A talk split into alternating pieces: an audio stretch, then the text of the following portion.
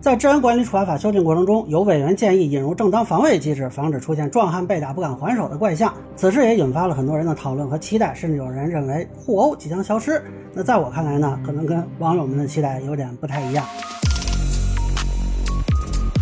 好，大家好，我是关注新闻和法律的老梁，欢迎订阅及关注我的频道，方便收听最新的新闻和法律干货啊。这个事儿也是后台很多人问啊，说是不是以后啊就能放心还手了？那事情的源头呢是《法制日报》九月二日的一篇文章，《壮汉被打不敢还手，和稀泥式执法等现象引发全国人大常委会委员高度关注，建议治安管理处罚法对正当防卫作出规定》。那这个文章里呢是提到多位委员在发言中都关注到了有关正当防卫紧急避险的问题，建议在修正草案中增加对因正当防卫紧急避险等造成损害的不属于违法行为不予处罚的内容，防止出现壮汉被打不敢还手的怪象，解决基层执法简单化的问题。我看了一下，被提到的有周光权委员啊，是法学界的前辈，清华法学院的院长，他提出呢，一旦有伤害，动不动就认定为互殴，这样会导致正当防卫的观念在实践中完全落空。在治安管理处罚法中增设相关规定，就能够提示一线执法的民警，虽然案件看起来是纠纷，造成后果表面上有违法行为，但如果有正当理由，行为就是合法的啊。当然还有一些其他的委员发言，但我觉得呢，很多不是法律圈的人啊，他们谈的更多的是关于执法方式的问题，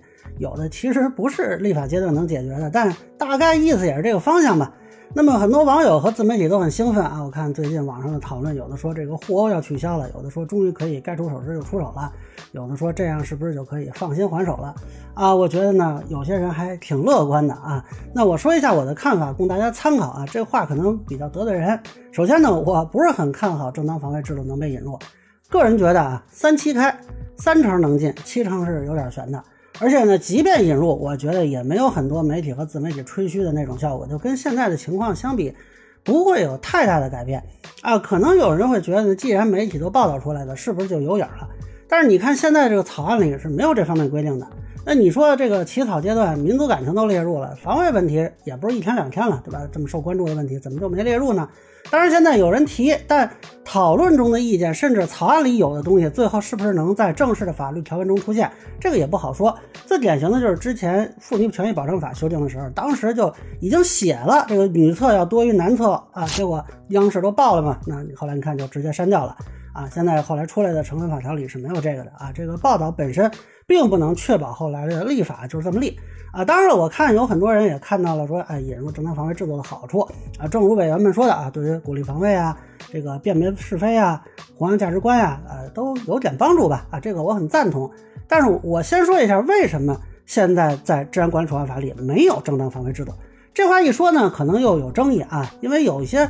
法学界的老师一直认为治安处罚法里也有正当防卫制度，那既然有，你还引入干嘛呢？所以这就是我一直以来的一个观点，目前治安管理处罚法里它只有一个准正当防卫制度。实际上你去现在的治安管理处罚法的条文看啊，既没有防卫也没有互殴啊，这个都是规定在公安机关执行中华人民共和国治安管理处罚法有关问题的解释二啊，这里边规定了为免受正在进行的违反治安管理行为的侵害而采取的制止违法侵害行为不属于违反治安管理行为啊，但是对事先挑逗、故意挑逗他人对自己进行侵害，然后以制止违法侵害为名对他人加以侵害的行为，以及互相斗殴的行为啊，应当予以治安管理处罚。这就是互殴和准正当防卫制度的来源。那如果从字面条文看，你会发现这个规定和刑法的正当防卫制度的措辞呃很像，但是为什么我说这不是正当防卫制度呢？因为我认为真正的正当防卫制度它有两个先决条件去落实。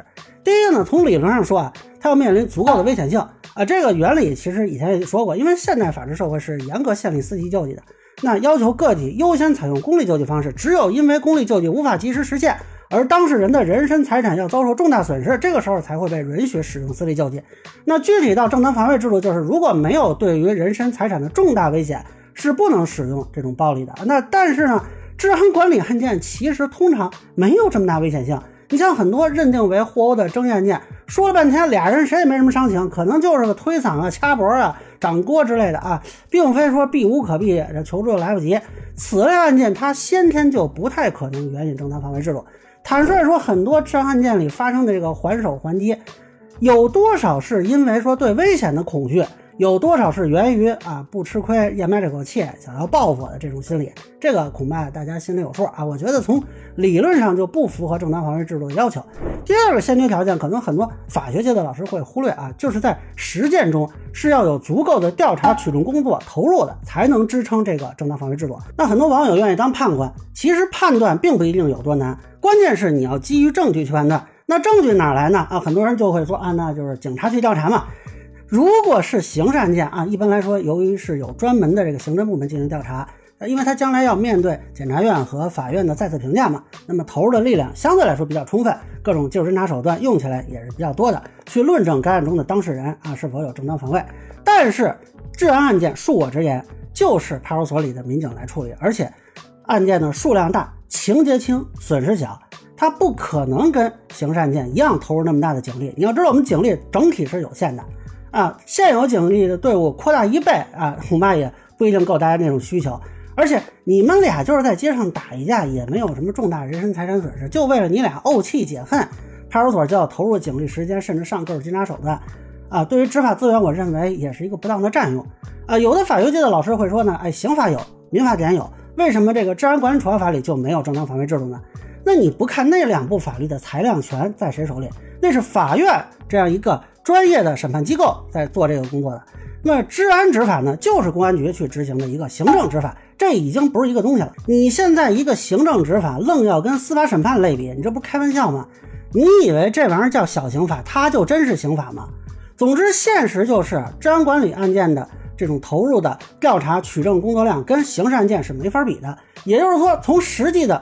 程序设计层面就不支持在这个阶段去完整的辨识正当防卫，通常公安机关只能对一些比较清晰的防卫行为做出判断，如果案情复杂就有可能超出公安机关的判断能力，那这个实际上导致并不能严格落实正当防卫制度。这就是为什么虽然有一个措辞跟刑法正当防卫条款差不多的解释，虽然很多法律专家都认为治安管理处罚法应当有正当防卫制度，但其实很多人他会遇到的是互殴啊，就一个只有一百毫升容量的烧杯，你硬给它标成是五百毫升，然后往里边倒水，你放心，最后那里边就还是一百毫升啊。那你说要换烧杯啊，那就是此类案件是否要保留在治安执法层面的问题了，甚至行政拘留是不是应该保留的问题啊，这个不在此次修订的讨论范围之内，我就不深说了。那么现在要说引入这个正当防卫制度啊，首先就要考虑成本，目前警力有限的情况下，投入大量警力去调查一些情节很轻的治安案件，以解决某些人斗气解恨的需求，这个是否有必要？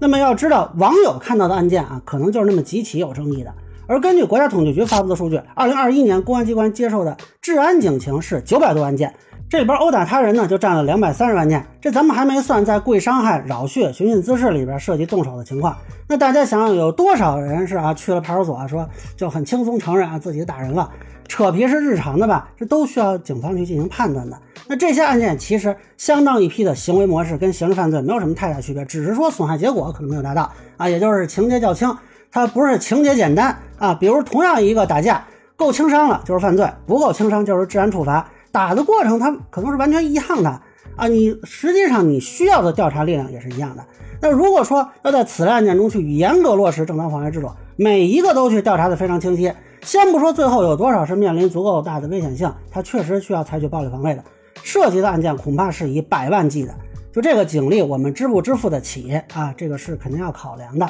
另一个方面，如果说引入正当防卫制度让民众认为啊可以放开防卫，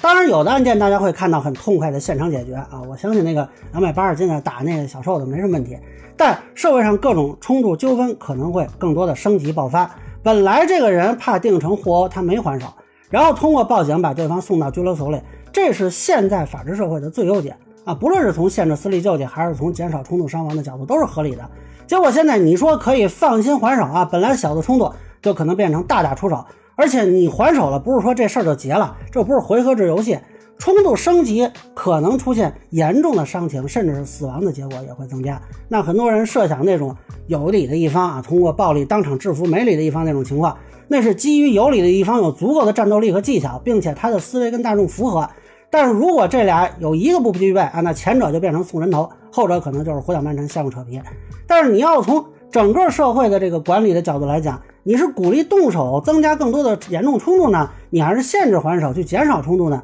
你别忘了这个法条的名字里还有管理俩字儿，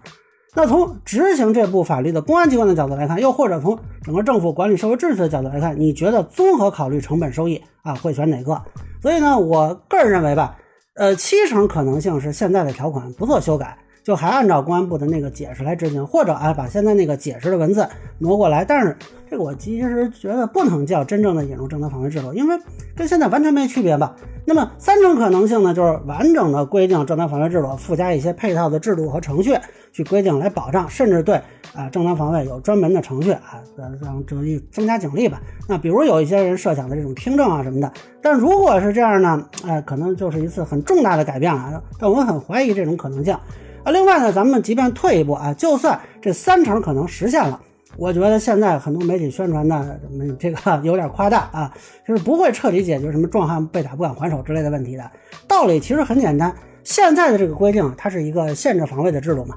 而互殴就是超出了这种限制它导致的结果。但大家弄清楚一件事，正当防卫制度也是限制防卫的，那不是用来鼓励防卫的，不要听媒体怎么宣传啊，很多都是胡扯的。人家说的是鼓励正当防卫，防卫行为作为私利救济，只要是法治社会都是被限制的。你用一个限制防卫手段去替换另一个限制防卫手段，这为什么会解决呃有人不敢还手的问题呢？你看刑事领域，正当防卫是很容易认定吗？并不是啊。要求即刻是现实的危险，时间的事实，手段的适当。那现在那个两百八十斤壮汉，他因为怕认定活不敢还手，并不是说法律完全没有给他空间啊。你把自己的行为限制在非常容易辨识的制止就可以了。那是因为他不能确定自己的行为能否符合法律的要求，害怕被定成活殴，同时对方的侵害没有达到严重到无法忍受和躲避，是吧？真刀架脖子上，你还管什么活殴啊？那引入了正当防卫制度，你就不怕被认定成防卫过当了吗？你怎么那么确定你还手了就不是防卫过当呢？怎么意思？拿防卫过当不当干粮是吗？所以即便改变活的说法，或者哎换一个什么其他的名词，不可能绝对避免出现有人在防卫时不符合法律要求的情况。举我们之前讲过的高铁长官啊，这个女士被打之后，对方明显已经双手下垂，且有人劝阻，她上去给对方一嘴巴，这你套现在的刑法的正当防卫理论，这也不能叫正当防卫啊，对吧？哪有即可是现实的危险啊？哪儿就防卫事实了？你这还是违法呀、啊！所以我理解呢，引入正当防卫制度啊，并且在执法方式上吧有所增强啊，有所强调，可能会在一定程度上呢放宽吧。但是最后还是会有人啊，因为防卫过当的问题，他被追究法律责任，然后警方还是会调解，让你们双方和解。那这个变化，呃，不能说没有，但其实我觉得呢，呃，意思不大。啊，那最后呢，还是会出现打赢坐牢、打出住院，警方还是会宣传不要打架。打赢坐牢，打出住院，打出住院。那恕我直言，想要随便还手，这个想法它本身就是基于私利救济被彻底放开的逻辑。这个还是我之前提过的，是对人治社会的留恋啊。这个在法治社会它就是不可能实现的，法治社会它就一定是限制私利救济的。那么作为法治社会的公民呢，可能我们需要调整心态，去更多的使用公力救济啊，依靠法律，依靠司法机关解决矛盾冲突。大人要知道时代变了，放下你的这个拳头吧，那个武器啊太太落后了。那以上呢就是我对《治安管理处罚法》能否引入正当防卫制度的一个分享。个人浅见难免疏漏，也欢迎不同意见小伙伴在评论区和弹幕里给我留言。如果您觉得说的还有点意思，您可以收藏播客老梁不郁闷，方便收听最新的节目。谢谢大家。